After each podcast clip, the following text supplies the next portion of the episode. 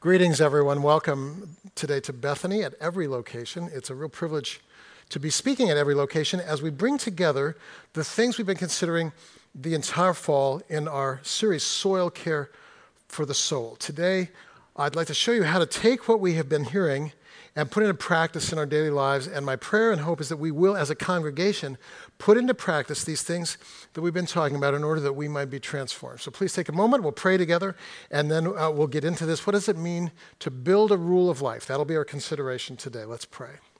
Father, we'd like to thank you that as we gather today, uh, you are our teacher, your Holy Spirit. Our desire, Father, in this beautiful city in which we live is to shine as light, and to be people of hope, people of redemption, people of mercy and generosity and service and patience.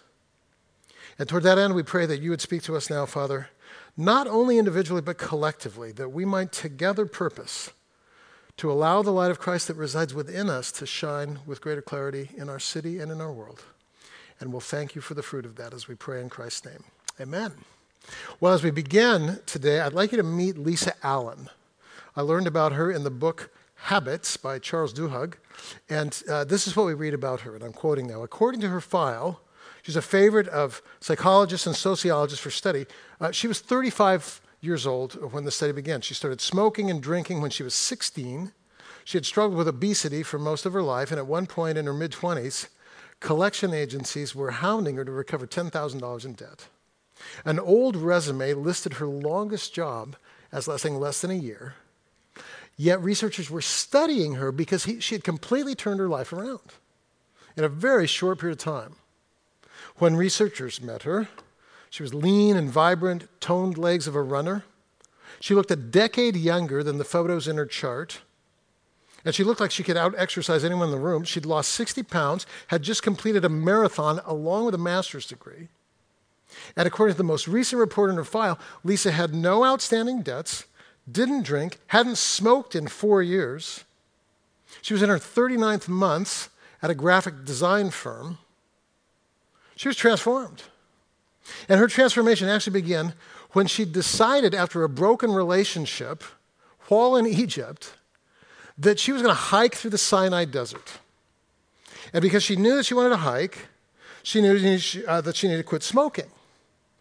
And the habit of smoking, once she broke that habit and replaced it with a positive habit of exercise, began an upward spiral of transformation in her life that's absolutely remarkable. And we all love stories of transformation. And I bring her story to you today because in the end, transformation is what the gospel is all about. John ten ten is where Jesus says this, I've come that you might have what? Life. And you might have life to the full.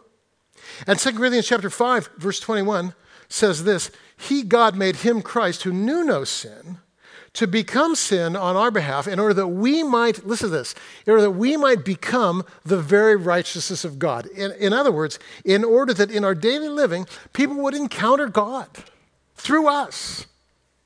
I love that. Romans twelve, don't be conformed, we're told, to the prevailing mores of the world, but be transformed. Transformation. And in, be, and in particular, I'd say be transformed so that we overflow more and more with the character of Christ in our daily actions, our priorities, our words. And so if transformation so that we look more like Christ is the goal, the question on the table today is this, how do we get there? And I'll start by saying that the narrative of culture will never get us there.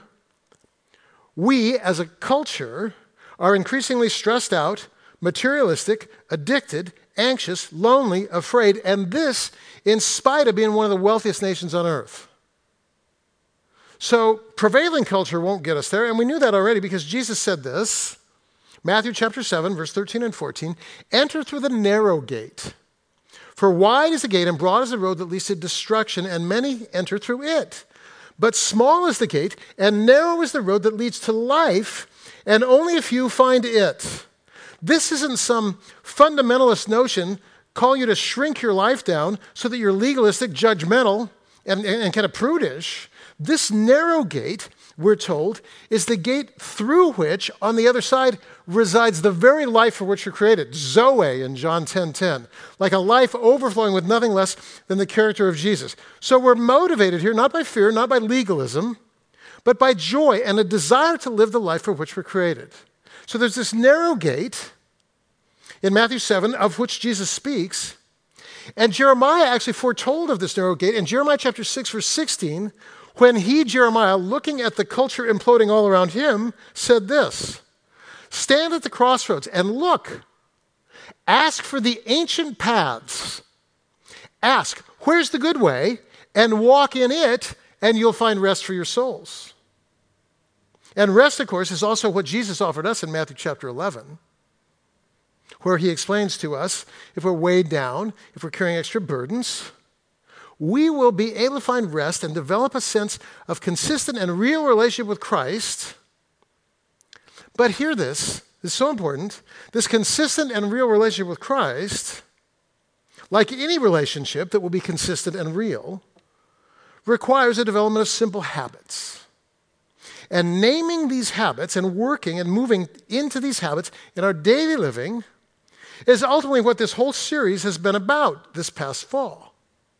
So now I'll say to you today, as your pastor, of all the things we've spoken about over the many years that I've been here, perhaps the single most important thing you can do to enjoy an ongoing journey of transformation as a disciple of Jesus is this. Take these concepts of which we've spoken over the past weeks and work at turning them into habits. I know it sounds legalistic, but it isn't. I'll get to that. Work at turning these things into habits. This process has been called, throughout church history, the creation of a rule of life. And, and, and this is what we'll talk about today. So today, uh, you received a tool as you came in, this thing here, that will help you create your own rule of life. I'm going to encourage you, as I never have before, keep this, take it home with you, put it in your Bible, put it on your refrigerator, put it on the mirror in, in the bathroom, so that you're reminded of these things, and you'll see why in just a moment. So we're going to learn how to name these habits, and my hope and prayer is that we will collectively use this tool as a means of becoming, in increasing measure, disciples who represent in our daily living the, the, the, the heart and character of Jesus. Today, then, what we'll do is we'll answer three questions that will pull all this together and help you create your own rule of life. Three easy questions. Question number one, what is a rule of life? Question number two, why is a rule of life important? Question number three, how do I create a rule of life? So we'll look at these three questions. First question, this is where we begin. What is a rule of life? And my fear, even as I speak this, is that somebody in the room will check out immediately because you'll be like this, I don't like rules. I'm not a rule person. Don't make me follow rules. And particularly people who've grown up in, in kind of legalistic faith structures have this kind of visceral, emotional negative reaction even to the word rule. So for just a minute here, suspend the word rule and listen with me, because here's the deal. You may, don't, you may not think you have rules in your life, and I will say, okay, maybe you don't have rules, but at the very least, here's what we all have. We all have habits. We all have habits. Some of you have habits of running. Uh, Seattle Marathon is just this week. Some of you have uh, habits of coffee in the morning. Some of you have habits of reading, habits of wine, habits of pasta, habit, habits of taking out the garbage, habits of paying the bills, habits of watching T V, habits of playing music, habits of listening to music. Everybody has habits. And so all a rule of life is, is an intentional choosing of the right habits that will enable you to become more like Jesus. That's all it is. You already have habits. So the question on the table is this, are these the best habits for you? And what I want to challenge you to do is think about your habits and think about your values. So let's talk about habits just for a minute, still under the rubric of this question, what is a rule of life? In Luke chapter four, verse sixteen, this is what you read about Jesus. It says that Jesus went into the synagogue, and then you read it this way. He went into the synagogue as was his custom. That's a habit. Like this is something that Jesus did every Sabbath. And if you go all the way back to Deuteronomy uh, chapter six, verses six through nine, you see that God's intention with God's people was that revelation about God's character would always kind of be at the forefront of our mind so that we could create habits in the light of God's revelation. Listen as I read this. This is what God says to Israel. These words I'm speaking to you today should be on your heart, and teach them diligently to your sons, and uh, talk of them when you sit in the house, when you walk by the way, when you lie down, when you rise up. Bind them as, as signs on, on, on the frontals of your forehead. Write them on the door of your house and your gates. So what God is saying here in this section, uh, as, as I skip down to Deuteronomy six, verse twelve, is this. Watch yourself that you do not forget, don't forget these habits. Uh, so to, to the extent that we're reminded of the life for which God has created us, God is simply telling us here that, that uh, what we already know to be true psychologically is already also true spiritually. Habits form, and when you form a habit, uh, the habit will create a spiral of activity. And so with any habit, good or bad, here's the truth about a habit. You know it, don't you? Use it or what? Lose it. Use it or lose it. If you don't have the habit, you lose the habit. Uh, and of course, we know from history that the default for many of us in the room as humans is to stop using good habits. This is who we are. And this is because we're fallen. And so we have, we know there are good habits, but we stop doing them over time. Uh, and, and, and, and so this is I, I, maybe a... An illustration for you would be when I went on my sabbatical, I purchased a book called The New Alpinism, and that became my training guide to get in physical shape uh, for the Alps. And the book explained to me that if I consistently would exercise and get my pulse into this certain zone, what would happen inside me was kind of magic, like my mitochondria would would would be strengthened and multiply, and this mitochondria is some kind of an energy storehouse that we that I have in me. You have you have it in you as well, and and and so it's a very simple principle. Use your mitochondria; they strengthen and multiply. Don't use them; they atrophy atrophy and decay. That's just the way it works. And of course, this is what happened to Israel spiritually. Their spiritual mitochondria decayed. They became busy, preoccupied with their own private lives, so that as a result, though uh, God said in Deuteronomy six, look, keep the law right in front of you. By the time you get to Judges chapter twenty-one, verse twenty-five, this is what we read. Israel had no king, and everyone did that which was right in their own eyes. So I'm no longer paying attention at all to, to God's revelation. It was given to me, I didn't use it, and because I didn't use it, I lost it. That's Judges. And then the, the, the, the sad decay actually continues uh, to the point that when we get to uh, Josiah, the boy king, we discover that he finds the law in the temple, in a closet, when the temple is being restored. And when Josiah reads the law, he realizes the law has not been read in the house of God for generations. So Josiah reads the law, and people go on this kind of revival moment of bringing their lives into accordance with God's revelation. But again, what was the law doing in the closet? And here's the answer. Use it or what? Lose it. Every time. That's just the way it works. But the good news is that though the law can be lost, the law can be found. The good news is though your mitochondria can decay and atrophy, your mitochondria are repairable. And the way that mitochondria are repairable is by building a few simple habits into your life that will strengthen your body.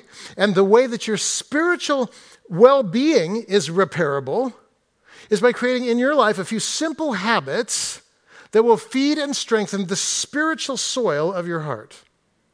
And I'm going to suggest on the, on the document you have here that the most important two, if you could only begin in two places, start down at the bottom.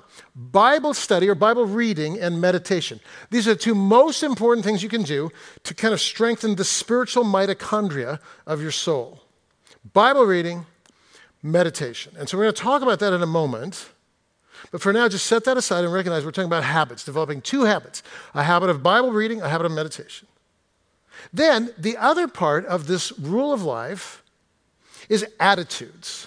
So habits is part of a rule of life. And I'm still answering the question, what is a rule of life? It's habits. It's also attitudes. And attitudes are actually different than habits Because attitudes are more a way of looking at the world and responding to the world. You, you could use the word values and say, yeah, yeah, so I need, I need habits and I need attitudes, or I need habits and I need values. And how do you gain these values? Well, you gain these values by putting them in front of you on a regular basis, because that's how your mind is renewed. Romans chapter twelve says that we're transformed by the renewing of our mind. So if the, the, the things above the soil level here, these are attitudes. These are attitudes and values. Service, pilgrimage, prayer for others, hospitality, truth-telling, generosity. And, and the, the way that I remember God's values is I keep them in front of me somehow. So that um, it could be that while I'm While I'm shaving, I can look at this and say, yeah, hospitality. Oh, that's right. I haven't been hospitable for three years. It's time to do something about that. But keeping these values in front of us are incredibly valuable, right? So we gain the values by, by putting them in front of us and, and, and, and being mindful of them. When I'm mindful, for example, of Christ's hospitality and Christ's care for people who are weary and downtrodden, I'm sensitized then to the practice of hospitality myself. And this changes the way that I relate to people. Uh, as I was studying for this sermon, I was going over these values, and I'd been going over them for a week. And then as I was leaving uh, P C C Co-op, there was a guy, and uh, he was asking me for some money for bus fare. And I, I'm telling you, I don't always do this, but because the values were in the front of my brain, I went in, I paid with a debit card so I could get extra money so that I could go out and be hospitable a little bit and, and engage him in conversation and, and, and send him on his way and, and bless him in a way if I could. But that only happened because the values were right here in front of me. Does that make sense? Otherwise, I'm preoccupied with other things. That happens to all of us. So the rule of life means developing habits, these are baseline down below, and having this lens through which I look at the world of attitudes, these are up above. So to build a rule of life, you begin with a few simple habits that are motivated, not out of legalism, not out of fear, but, but motivated out of a desire to live the life for which you're created, which is, which is a life of representing to our desperate world the light and hope and generosity and joy of Christ. I, I'm not motivated by fear. I'm not, I'm not trying to get my ticket punched. No, I want people to meet Jesus in me. I want people, uh, people to meet Jesus in us collectively as a community. That's what motivates me.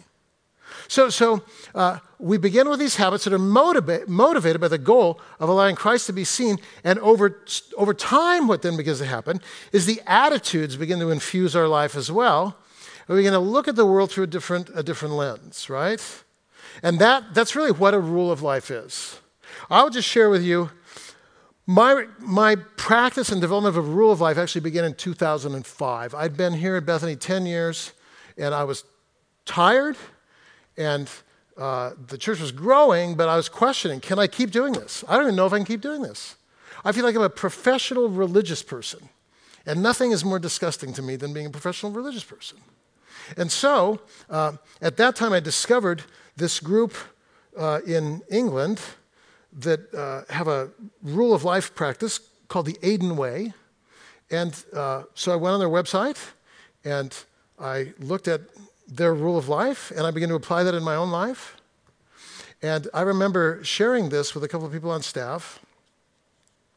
And the reason I ended up sharing it was Uh, one staff member had, had come to me and said, Richard, I don't know what's different. You just look, you look more energized.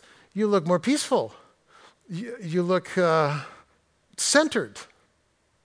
And I said, yeah, I got to tell you what happened. And it was, I, this is powerful for me. And, and so rule of life has been um, practices and attitudes that are sustaining for me. And I share them with you because I want sustainable faith in your life. And I share them with you because I want the light of Christ to shine uh, in our in our community. So that is what a rule of life is. Now, let me share with you why a rule of life is important. It's, it just starts with a very simple thing. Rule of life is important for this first reason, because you have the seed of Christ within you. First John three nine says it, God's seed abides in you. This is like the parable of the seed and the sower, right? You know, The farmer went out sowing the seed. Well, the seed is the Word of God, not the Bible, the Word, the Logos, Jesus. And so now, if you've received Christ, if you're in Christ, if you would say, yeah, I'm a person of faith who follows Christ, who knows Christ, I'm here to tell you on the basis of what God has said about you, if you've been born again, the seed of Christ abides in you. And if you've not been born again, if you don't know that you have the seed of Christ, maybe you need the seed. But for those who have the seed, understand, the problem is never the seed. And not only is the problem never the seed, the solution is always the seed. Because I can never produce life, ever, ever, without the seed. So the seed is never the problem. The seed is always the solution. And yet one of the reasons that people recoil at this phrase, rule of life, is because, and I hear this, people say, yeah, don't talk to me about rules. I'm saved by grace. All I need to do is, is uh, you know, be born again, and I've received it from Jesus. There's actually nothing I need to do other than receive what God has freely given. And this is what's so funny to me. Basically, people who say that are right. Yes, all you need to do is receive the seed, the same way that soil receives seed. And who in the room from Eastern Washington has ever seen a farmer plant the seed before caring for the soil? The life is the seed, the solution is the seed, the fruit is the seed, the abundance is the seed, but the seed will never come to life unless you first care for what? The soil. It all starts with the soil. Every time it starts with the soil. So this becomes significant in each of our lives, right? Uh, just receive the seed the same way soil receives seed, which means that if the life is in the seed and the growth is in the seed and the fruit is in the seed, the seed then will grow and thrive as long as the soil is good. And how do you create good soil? Habits and attitudes will determine the quality of the soil of your heart every time. So your, the development, the intentional development of the right habits and attitudes will determine the quality of the soil of your heart. And so uh, I want to share with you kind of practically what this looks like in my own life. I have habits related to meditation, Bible study, prayer for others. And, and so the way that works in my own life is I have morning habits. I wake up, and the first thing is coffee. And then with coffee, the Bible, and I read a little bit from a devotional book. And with the Bible, I, whatever is the single verse that is most meaningful to me, I write it down in my journal. And, and, and then my next habit, I have this little time where I just breathe deeply. And while I'm breathing deeply, I repeat the verse of the day that I have just learned. And then, once I've had my coffee and breathed, I go in the shower. And when I'm in the shower, I pray for every one of my children. And now my grandchildren as well, my grandchild. And so I pray in the, in the shower. And sometimes I pray for some of you, but always my children, every time. And then breakfast. And then uh, maybe a time somewhere throughout the day of visiting the attitudes. How am I doing with the attitudes? And then what? Done. It's, it's simple, actually, but hard to do. Uh, here's the deal. Happens for me at least most days. And for me, most it's a lot like exercise. Most days I exercise, I really enjoy it. I love running in the rain. I love running in the snow. I love, I love running in the heat and, and dipping in the lake if I'm running in the heat. But I don't always love it. Sometimes I do it just because this is what you do. It's a habit. And I know somehow it's going to help the mitochondria. So I do it anyway. So by faith, I've come to believe it's always valuable. So uh, now the question is not, you know, how was my time reading the Bible? I know there's a reward. I don't have to feel the reward. I know there's a reward. And the reward is this. Little by little by little, I'm growing in intimacy with Jesus. And it's very small. It's not discernible. It's like your it's like your hair grows, you don't see it. It's like your nails grow, you don't see it. Your your intimacy is growing. It's like in a marriage, the same thing. Growth is imperceptible, but imperceptible growth is not not growth. It's still growth. So this intimacy then with, with Christ becomes the basis for confidence and, and, and, and, and blessing and serving, whatever's needed in the moment, because we, we're able to draw on the resources that we know we have in Christ. And how do we know? We developed habits. That's the way it works. And so the, the key here is this. These things are easiest when they become habits. In uh, Luke chapter five, verses fifteen and sixteen, this is what you read. Jesus often withdrew to be alone. That's Jesus' habit of solitude.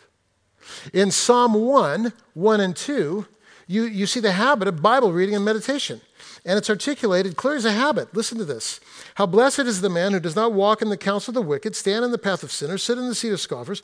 Rather, his delight is in the law of the Lord, and in his law he meditates day and night. That's a habit. Like the law, God's revelation is in front of this person.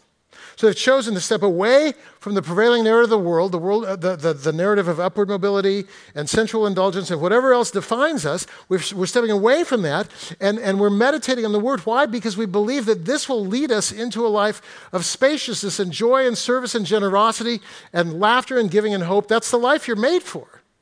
It's not a heavy burden. It's, it's, a, it's a vision of looking like Jesus. And, and so there's this habit of Bible reading and meditation. And a reward. It says here that the one who's meditating is like a tree firmly planted by streams of water, yielding fruit continually. Wow, that's fantastic. Uh, and then uh, when you're running, you know, you're always keeping the reward in mind. Weight loss, blood pressure, cholesterol, marathon. First Timothy four eight, though, says this: physical training is of some value, but training for godliness has value for all things. And so if I'm going to run, then I also want to take care of my spirit. And this kind of brings me then to the last question. How do I create a rule of life? What is a rule of life? Why is a rule of life important? And then third, significant, how do I create a rule of life? This book that I referenced at the beginning about habits has been proven helpful for me here. Uh, habits, there's a kind of a pattern to habits, and I've taken this and customized a little bit for us, but it works this way. There's a cue, an action, a reward. Cue, action, reward. So uh, what, what we want to do is learn, okay, what, what are my cues? What are my actions? What are my rewards? And some of many of us in the room already have cues, actions, and rewards. You you wake up in the morning, uh, and and uh, uh, maybe your cue is coffee.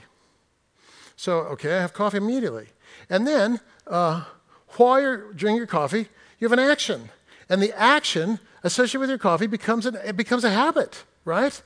Coffee and N P R, coffee sale times, coffee web, coffee Instagram. Coffee conversation with my spouse. But cue, action, and then you do what you do because it's a, re- a reward, right? Coffee, N P R, knowledge. Coffee, conversation with my spouse, intimacy, whatever. But, but that's how it works. Cue, action, reward. And so, at least for me now, this is what I've done. I have a reward at the end of my morning routine. And the reward at the end of my morning routine, breakfast. So, okay, I don't get breakfast. That's my reward. I don't get breakfast until I've done my habits. So here's this is what it looks like. Uh, cue, coffee. Action, Bible reading. Reward, shower.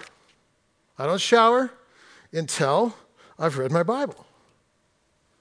Cue, shower. Action, prayer. Reward, breakfast. You see how that works? Cue, breakfast. Action, bacon. Reward, satisfaction. It works every time. So, so uh, what I want to encourage you to do is at some point soon, begin to work on the back of this page and ask the question, you know, what actions do I want to see become habits? What actions do I want to see become habits? And so, for example, here's Bible study.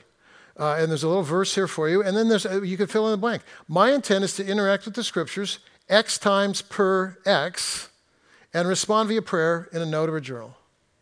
So, so my intent, my intent is to interact with the scriptures, uh, for, in my case, six times per week and, and respond. That's the way it works.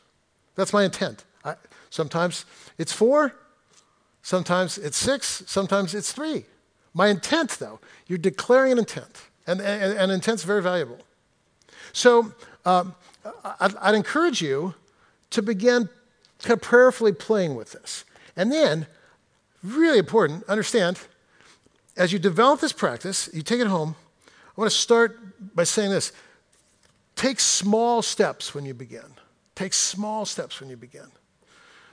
You're not going to read Uh, uh, you know, three chapters a morning every day of the Bible. If you haven't read the Bible, read a verse. Just take small steps, but take a step. Meditation. How will I continue to think about a verse sometimes through the day? Maybe you want to work so- with some of these others as well. Solitude, fasting, Sabbath. But start somewhere. And if and if it's much better to start small than start big, but start. And so starts with something simple, and then I, I'm going to encourage you to share this with someone. Certainly if you're married and you both go here, share with your spouse. Would encourage you to share it in your small groups. That would be super valuable. So you can check in with, uh, with each other along the way. And then finally, as we close this out, I'm, gonna, I'm just going to observe for you that there's an acronym that's going to help you make this sustainable. And the acronym, get this, B C C. Just like Bethany Community Church, B C C. B, bathe this with grace. Do you know what that means? That means it doesn't matter what your habit is, likely you'll fail. But the problem is never the failure. The problem is the, the sense of shame and condemnation many of us feel after we fail. And then it just, it just drifts away, and pretty soon, what's happened? We're back in Judges twenty-one. Everybody's doing what's right in their own eyes. We're, we're back in, in the days of Josiah, and our Bible's on a shelf, and we never read it. We come here, we listen for twenty minutes to a sermon, and we think that we're going to become disciples. No. So fine, you failed. Pick up and start again. Spiritual disciplines are just like learning to ride a bike, and all of us in the room, when we began riding a bike, we rode, we fell. We rode, we fell, but we kept going. This is how this works. Bathed with grace. That's the B. The first C is this. Consistency trumps volume. Saint Benedict was the guy who kind of first wrote about rule of life. And this is what he said. You know, when you're thinking about this, don't make it so easy that you're never challenged. And don't make it so hard that uh, you'll fail. This is like what I call the Goldilocks principle, right? Don't make it too easy, because then you're never going to be transformed. Don't make it so hard that you fail, because then you'll quit every time. But find that sweet spot that's challenging just enough. And again, I go back to running here as a great analogy, because when I when I learn uh, to um, uh, you know train for climbing a mountain or something like that, and I'm supposed to run, everybody says the same thing. Don't bite off more than you can chew. Start slowly, and, and slow and consistent is always going to be better. So bathe with grace, that's a B. Consistency trumps volume, that's a C. And then the final C, community trumps individualism. In other words, in other words, if you think you do this on your own, uh, you're kind of kidding yourself. All spiritual transformation happens best in a context of community where we kind of declare our intent to one another, and that's what keeps us going. And so it might be your spouse, as I shared, it might be your small group, it might be somebody else, but find at least one person with whom you can share. Second Timothy chapter two, verse two, is where Paul admonishes Timothy, and he says to Timothy, look, the things you learn, Timothy, pass on to somebody else so that they can pass it on to somebody else. In other words, this stuff is caught as much as taught. We hang out with each other, and in the context of relationship, hey, what's your rule of life? Oh, interesting. Here's mine. We hold each other accountable a little bit. We fall, we pick up, it's okay. But community trumps individual. So there's your B C C. B, bathed with grace. C, consistency trumps volume. And, and C, community trumps individualism. Man, it was probably ten years ago now. I was up on the Mount Baker Highway. Do you guys know it? Highway five forty-two from Billingham up to Mount Baker, uh, Mount Baker ski area. And there's a thing, I don't know if you know this, but there's a ride. It's called Ride five forty-two. It's a twenty-five mile bike ride in which you gain three thousand feet of elevation. So it's uphill the whole way. Um, at least twenty-four miles are uphill. So I've, I've ridden it before. It's brutal for me because I'm not a cyclist. But Don and I one day, we were up at, uh, we were hiking up there at Artist Point near Mount Baker. And as we were driving up, we saw uh, some women who looked pretty, honestly, they looked pretty old. And they were on their bikes. And this is up right near the ski area, so they've already ridden quite a ways. And uh, so we were at Artist Point, and then when we came back from our hike, uh, they were coming back to their bikes that they'd parked right by our car, all with big baskets filled with berries. So they'd been out, they'd ridden up this twenty-five mile bike ride, picking berries, and then they're riding home. And I said, hey, do you mind if I ask, you know, how old are you? Because you actually look old, right? Oh, yeah, I'm sixty-five, I'm seventy, I'm fifty-nine. Three ladies. The seventy-year-old,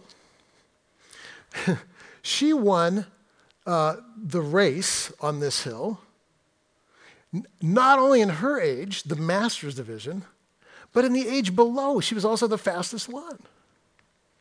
And I was so impressed by that. I said, how'd you learn to ride so well? It's amazing. And this, this is her answer. She says, you know what? Just little by little. I've been doing it. I've been riding up this hill for thirty years. Little by little, that's the key. And then they got on their bikes, and they went down. Little by little. Little by little what? Little by little transformation. How? Habits, values.